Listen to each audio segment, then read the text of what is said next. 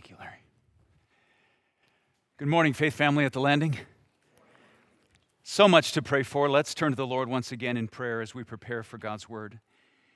Lord, draw near to Pastor Andrew as he preaches today at Barnes Community Church. Bless him with power from your Holy Spirit and clarity in thought and zeal for the gospel as he proclaims it to brothers and sisters in Christ in Wisconsin. We pray your blessing now over this effort at preaching your word. Improve and correct and sift and strengthen this effort to study and proclaim a glorious chapter, a passage of your holy word, inerrant, flawless, perfect in all its teaching. Revelation 18. Bless mothers, especially on this day when we honor how wonderful, how good, how sometimes painfully hard, and yet wonderfully rewarding your design for motherhood is. We stand with the rest of thoughtful people around this country and even thoughtful people around the world and say, Thank you, God, for mothers. And we thank you for your good design in the world. We thank you that it's irreversible and unstoppable and at peace always, no matter how many attacks are thrust against it.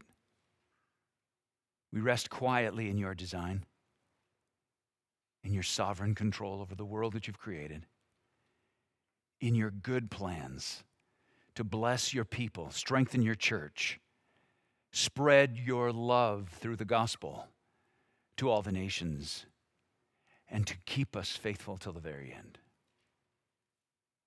We look to you now, Lord, to see you stand forth in beauty and in strength and in glory from this passage, Revelation 18, in Christ's precious name, and for his honor I pray. Amen. I just recently saw a video and I was thrilled to see it, keeping up with the invasion of the Russian army in Ukraine. And I saw in the city of Kharkiv video of women coming out of their hovels and hiding places and, and bomb shelters, welcoming Ukrainian army soldiers coming back into Kharkiv because these Ukrainian soldiers had liberated Kharkiv and kicked out all the Russian army. And how happy these women were to grab some young guy they didn't even know and give him a big wet kiss and throw their arms around him and say, Thank you for liberating us. The joy of one of the cities of Ukraine, Kharkiv, recently liberated. It reminded me of photographs, maybe you've seen them too, of Paris, France in 1944 after four years of Nazi occupation the people of Paris, France were so thrilled that the American and Allied liberators had come after four years to liberate them from Nazi rule. The enemy's boot had been on the neck of the Parisians and the French people for four long years, and now they were free. The only thing that could make enemy oppression worse in our day against us is if somehow in our hearts we had treasonously wanted it in the first place. John encourages his first century Christ loving readers, readers of the book of Revelation, readers of the Bible, now readers 2,000 years later, and yet lovers of Christ and eager to hear his voice through the scriptures, John encourages us by the Spirit to say, Your common enemy, our common enemy, dragon, beast, false prophet, the false trinity, and all who follow them, Babylon, the anti church, all of them shall fall. And in fact, Babylon, the great city of sin, is fallen. The angel declares it in verses 1 through 3. Fallen, fallen is Babylon the Great, great not in any virtue, but great in its sin. She has become a dwelling place for demons and a haunt for every unclean spirit. So, as you read and hear Larry, as he read this to us so powerfully, you realize there's a finality to this. This is Babylon having been sent into her hell. You can see that from the torment used in verse 7, verse 10, and verse 15. This is final torment of Babylon. This is the, the end of her destruction. You can also see it in the fact that she's enduring the plagues that God judges. And in the very phrase God judging means that there is a conclusion, a finality, a condemnation upon Babylon from which she can never return. This is why the main point of Revelation 18 comes in verse 4. Come out of Babylon, come out of her, my people. Come out of Babylon, come out of her, my people.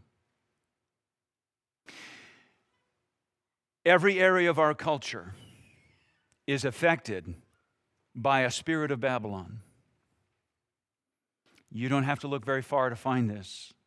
A demonic influence that seems to be confusing and polluting governments and policies, business and medicine, music and entertainment, education, military, even church ministry are all infiltrated by the demonic.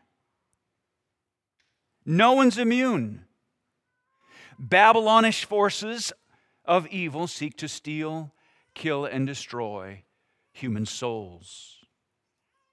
And they seek to violate and dishonor the worth and glory and design of God. I remember when I was a freshman at UMD in the fall of 1980. Yes, way back then, fall of 1980. I remember sitting in the cafeteria after my first class, and, and the sun was shining in. I remember the table, I remember the windows looking out over the yard.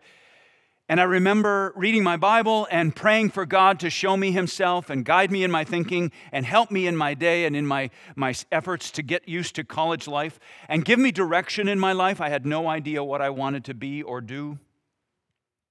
Then I read, would read a page from my devotional I'd received from my father called My Utmost for His Highest by Oswald Chambers, and then I discuss it with him later in the day.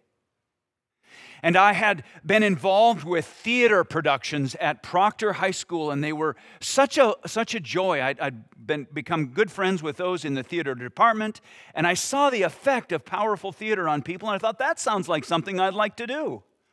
So I was a theater major at UMD in 1980. You heard that, right?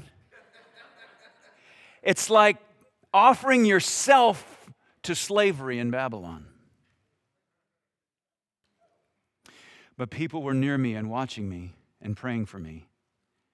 Don't think, young persons, if you're here listening to me right now, that there aren't people watching and praying for you. There are, especially your mothers, godly mothers. They're watching and praying for you with an unspeakable ache in their hearts and in their souls, not wanting to speak to you words that would harm or confuse you, but pleading with God to protect you from the Babylon they've seen. It's both the hardest and highest calling in the world, godly motherhood, because its aim is to keep children out of Babylon and keep Babylon out of your children.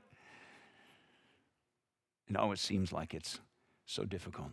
So, with every fiber of their being, godly mothers expunge Babylon from their children, knowing that they must send their children back out into Babylon.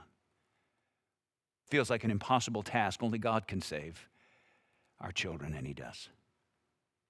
After I discovered for a 17 year old a shocking reality that the only way I was going to be cast as a actor in some play that they were doing, which I thought was what you did when you went to the theater department, I first had to attend director's cast parties.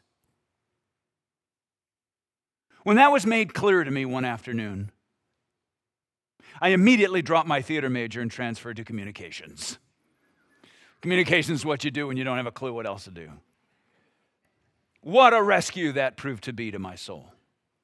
Come out of Babylon. No, not all theater persons are ensnared in worldliness just like all persons in your calling are not ensnared in worldliness.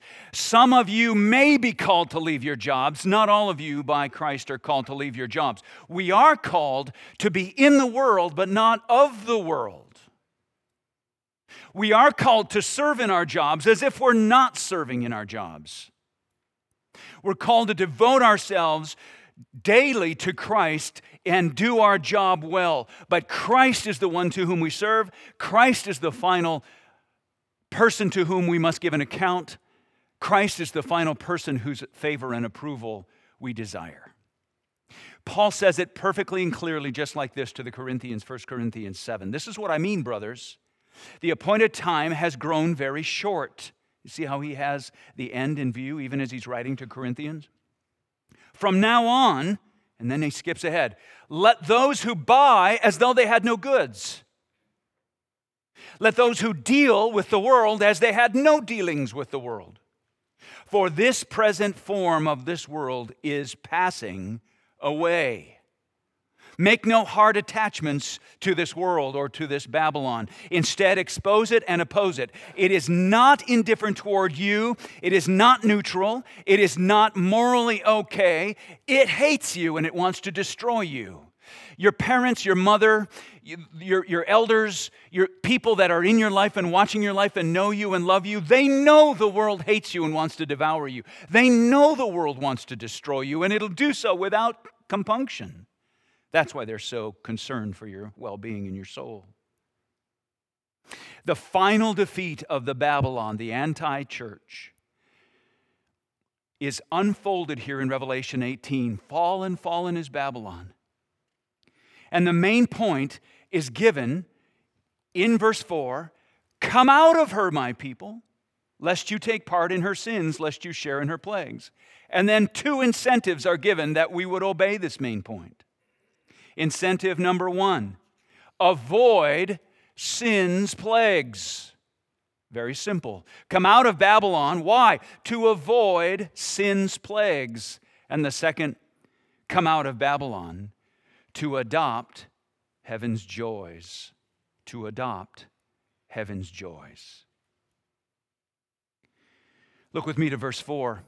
Then I heard another voice from heaven saying, The first voice was the angel, and the angel from heaven said, Fallen, fallen is Babylon. But then in verse 4 it says, Then I heard another voice from heaven. That is, heaven is nearby and present in John's vision, and from heaven he hears the voice. The voice is the voice of Christ. All through the book of Revelation, when the voice from heaven speaks, it's the voice of Christ, and you can tell that by the way the words unfold in verse 4 Come out of her, my people. Angels don't talk that way.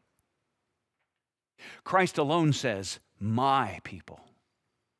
The ones who are called and chosen and faithful, standing with him. This is the Lamb speaking and the Lamb communicating and the Lamb giving orders here. The angel has already said, Fallen, fallen is Babylon. So now addressing the church, addressing the believers, addressing the precious blood bought people of Christ, Christ himself says, Come out of her, my people, lest you take part in her sins, lest you share in her plagues. What does it mean to come out of Babylon? Babylon is everywhere, it's in every heart of sin. How do you come out of it? You don't leave the world. No, Jesus prayed to the Father before he was crucified I've given them your word. The world has hated them because they are not of the world, just as I am not of the world. I do not ask that you take them out of the world, but that you keep them from the evil one. John 17, 14, and 15. Jesus was not in the world Jesus was in the world, rather, but he was not of the world. We must be in the world and not of the world.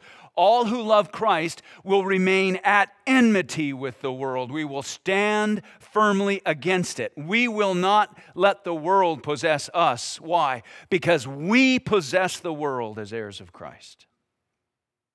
Love Christ, love others the way Christ defines love, pointing them to the goodness of God and the glory of Christ and the power of the Spirit. Come out of Babylon means, as a believer in Jesus Christ, you leave the desires of sin within you and the world system and you devote yourself to live holy for the glory of God. So if you scan down Revelation 18 to look at all the clues that unfold what it means to live in Babylon, you'd come up with several. Here's four that I found. Verse 3 says, Flee sexual immorality.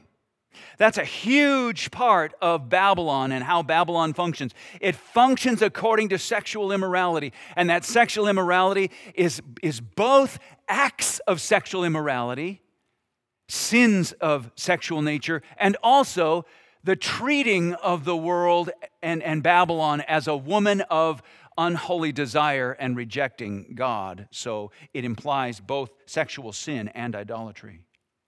Verse 9, flee the love of money and its deception. Verse 23, Babylon functions under deception, the sorcery mentioned in verse 23, but it causes people to love money, gain security from money, gain your sense of value and worth from money, gain your sense of having influence and power by money. Flee all that. That's from Babylon. Verse 14 Flee impure lust, its desires of unholy natures of every sort and kind. They can be fleed. They do not rule us, they do not have the final say. Never believe the lie that's assumed by the vast majority of people in Babylon. This is part of their deception that no one can ultimately change their desires, and shame on anyone who tries. That's an evil lie. Every unholy desire you have can be, and for believers shall be, victoriously defeated. And finally, verse 7 I saw flee boastful pride. In verse 7, Babylon says, This is the words of Christ still speaking about Babylon, and she glorified herself. She glorified herself. Imagine the brazen nature to stand before the eyes of the living God and say, I'm going to glorify myself and live in luxury so give her a like measure of torment and mourning, since in her heart she says, I sit as queen. I sit as queen. Can you imagine the ways that that term has been perverted in Babylon? I'm no widow and mourning I shall never see. That's the arrogance of Babylon. The background of this boldness from the voice of Babylon is Isaiah 47, among many, many other passages, far more than I could barely quote or count. Isaiah 47, Isaiah is saying the same warning for the people of Israel to hear. Now, therefore, hear this, you lovers of pleasure, you who sit securely, who say in your heart, I am God's name and there is no one beside me. I shall not sit as a widow or know the loss of children. That's what's behind Revelation 18:7 and the boast of Babylon. This is the blasphemy God corrected through Isaiah, and it's now finding its highest expression in the blasphemy of Babylon. I am fine. I glorify myself. Gather luxury around me. I'll not be tormented or endure mourning. I'll sit as a queen, and no one will make me a widow.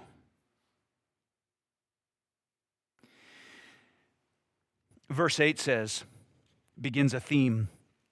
For this reason, her plagues will come in a single day because of that arrogance, because of that proud, self glorifying boastfulness because of that, her plagues will come in a single day. That's how God responds to boastfulness, arrogance, and pride. Her plagues, destroying her forever, come in a single day. Verse 10, verse 17, and verse 19 all say the same thing, essentially, in, in the phrase, a single hour, a single hour, a single hour. She will be unsuspecting, eating and drinking, sinning in the usual ways, but in one single hour, Christ will come and level judgment against Babylon and those who hate him and his church. Do not say to yourself, I can live a life of sin, and when I actually think it's time to get serious with God, I will have a talk with Him. And I will set terms with Him, and He will receive me. He is a patient and gracious God after all. Beware of that thought. What's happening there? That's the committing of the sin of presumption. That's the sin of presumption. How do you know? If you say, I want to live to the fullest, the life that looks appealing and fun and desirable to me now, and yes, I know that if I get sick or if somebody tells me I'm about to die, I'll just take care of business then, me and God. That's the sin of presumption. And how do we know that? We know that because it's impossible to say, if you have a hard and God hating heart right now, that someday you'll have a penitent, soft, and repentant heart. Then you won't. Look to Christ. May God give you the eyes to see that Babylon is crumbling all around us. How many of you in this room can see signs that Babylon is crumbling? Babylon is falling apart. They're turning on each other. their plans and their structures and their systems and their laws and every every policy seems to be diving in and collapsing and imploding on itself all over the world. Nations are falling apart, and then the people are coming here as if somehow we've got everything figured out. Look to Christ. Policies are pol- polarizing, nations are collapsing, wars are rising, sickness is threatening, churches are compromising, businesses are imploding, nature is groaning, bodies are breaking, trust is eroding. Look to Christ that you and I would look to Christ, the rock of our salvation, the reigning Lamb who is worthy, the joy of all human desiring, the exact image of his only Father, and he, the Son, look to Christ. Look to Christ. Come out of Babylon. Two incentives one, to avoid sin's plagues, second, to adopt heaven's joys. Jeremiah 51, another passage so important as the background to this chapter, Revelation 18. Jeremiah says, When you finish reading the book, tie a stone to it, cast it into the midst of the Euphrates, rich with symbolism, and say thus, Thus shall Babylon sink to rise no more because of the disaster that I'm bringing upon her, and they shall become exhausted. That's exactly what's happening in Revelation 18. It's the fulfillment of what Jeremiah said would happen to the original Babylon in Iraq. Now, true and worldwide Babylon is sinking like a stone into God's wrath, never to be recovered all unbelievers who participated, they're complicit with Babylon. Everybody who bought and sold with her, who enjoyed sexual perversion and sin with her, who, who trafficked with her, they're all standing on the periphery of smoking, destructive Babylon as Babylon burns and as smoke billows and as all the collapsing and imploding and smoke and crushing falling of buildings and structures happens before their eyes. And so we're given this song with three stanzas or three themes, but they all say the same thing. I'll go over them quickly. This is all in a challenge and an incentive for you to come out of Babylon, avoiding sin's plagues. Look at verse 9 and 10. And the kings of the earth who committed sexual immorality and lived in luxury with her, they'll weep and wail over her when they see the smoke of her, of her burning. Verse 10 They will stand far off in fear of her torment. You see what that means? The kings are saying, Look what's happening to Babylon. Uh, but we joined in with her. I wonder if what's happening to her will happen also to us. For in a single hour your judgment has come, is the end of verse 10. But then the next group, the merchants, verse 15. The merchants of these wares who gained wealth from her will stand far off in fear of her torment, weeping and mourning aloud. They're not just standing far off regretting, saying, Oh no, my, my malls are empty. And, and oh, my websites are falling apart, and, and the dollar has lost all its value, and oh no, I can't travel anymore, and there's, there's no more luxuries and pleasures to enjoy. My, my Babylon is falling apart. No, no, that's not just the only reason that the merchants are standing aside. They're standing uh, uh far away from Babylon while she burns because they're in fear of torment.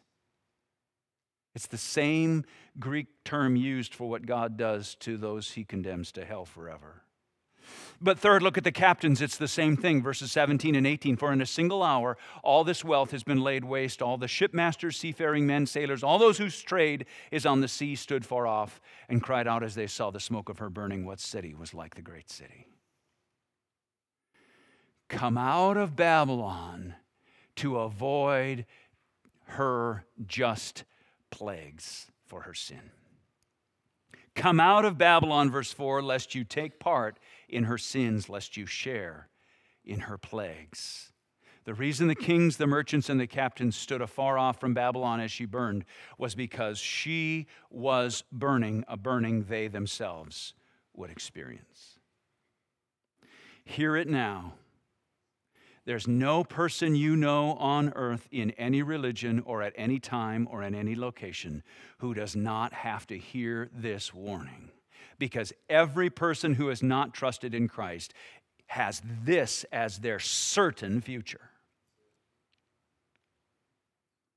That is a bracing observation that stops my mouth. Finally,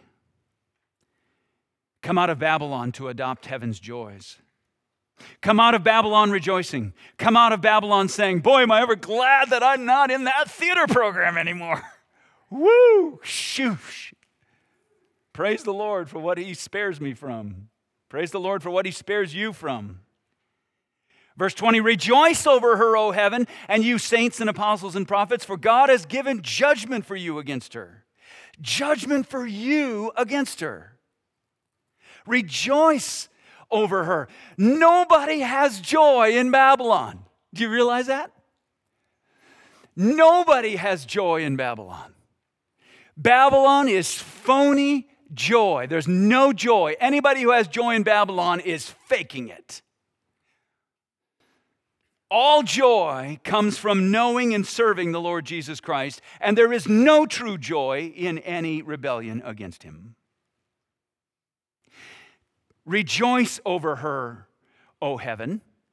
God, sing praise, bless your name as you have brought right and just judgment. Saints, apostles, and prophets on the earth, rejoice with heaven that God has brought judgment for you against her. You prophets and saints and apostles who cried out from chapter 6, How long, O Lord, before you avenge our martyrdom and our murder by Babylon? Now it's avenged. Fallen is Babylon. All has been set right by God. Rejoice, for everything is back to order and peace and righteousness and goodness.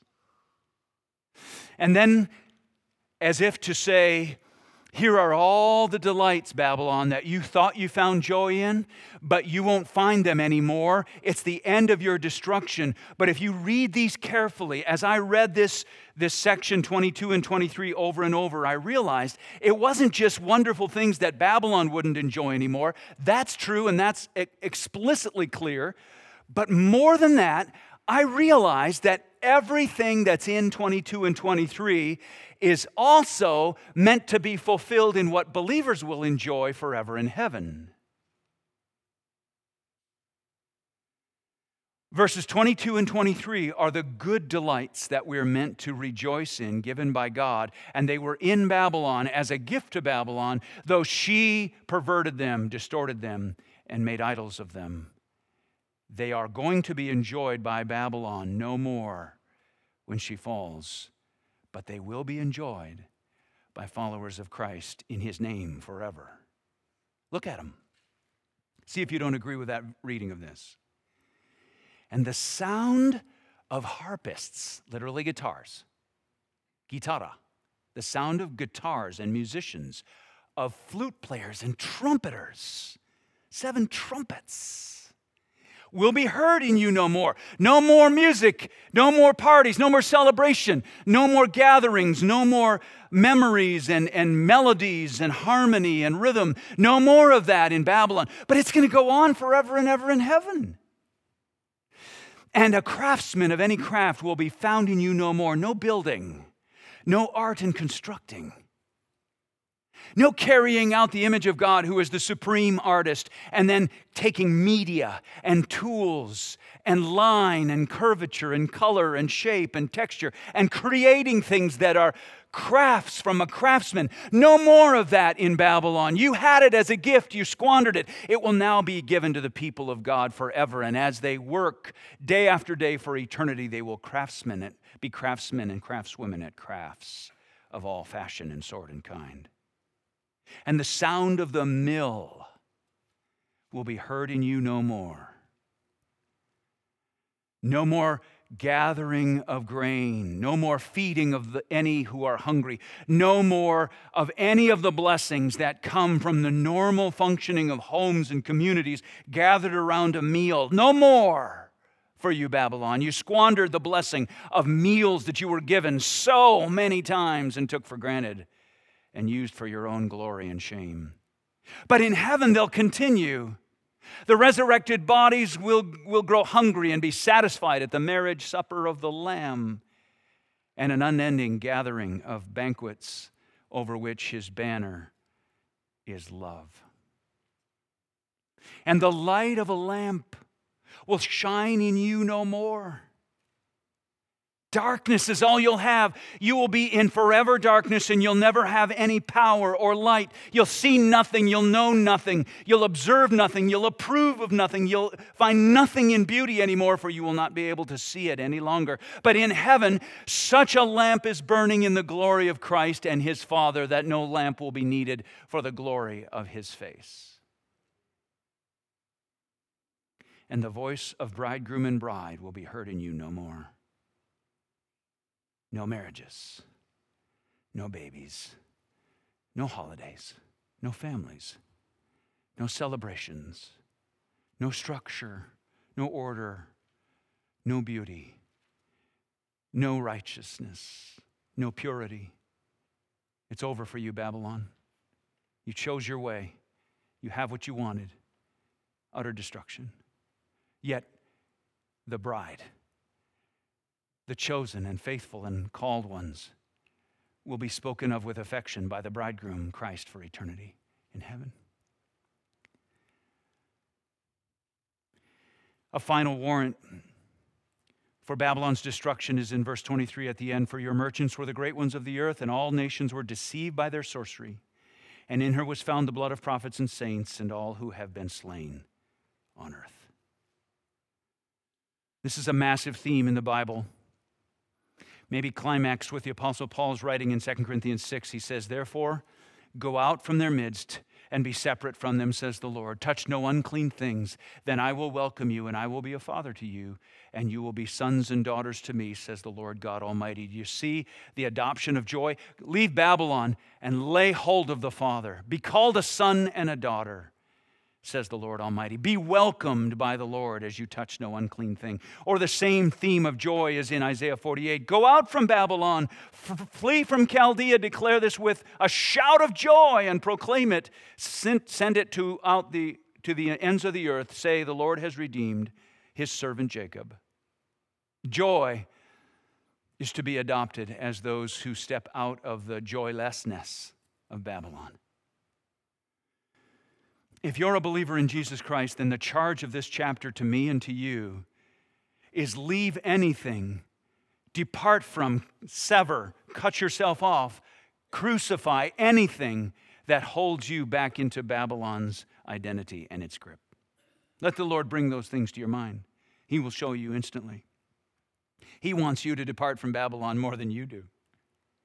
If you're an unbeliever, come out of Babylon and trust Christ.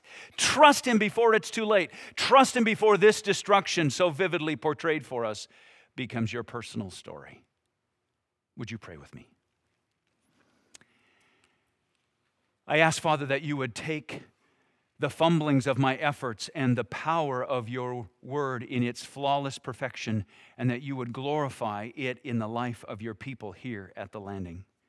I pray that you would bless us richly with the opportunity to come out of Babylon wherever we are tempted by it, wherever we have been ensnared by it, wherever we have been knowingly or even inadvertently mingled with it.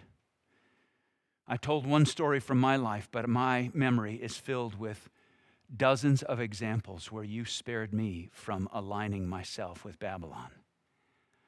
And all I can say before your face and in the hearing of this precious band of believers is thank you, Lord, so very much. Thank you for what you've spared this band of people from. And thank you, as if there's more, thank you for what you will spare us from in the days ahead. Thank you for the dangers and the missteps and the potholes that you will guard us from. Thank you so much for the promise that you will lead us and shepherd us wisely and truthfully, clearly and rightly, until the day you return and Babylon is fallen. I pray this in Jesus' precious name. Amen. Last Sunday at the members' meeting, three elders who've been serving among the landing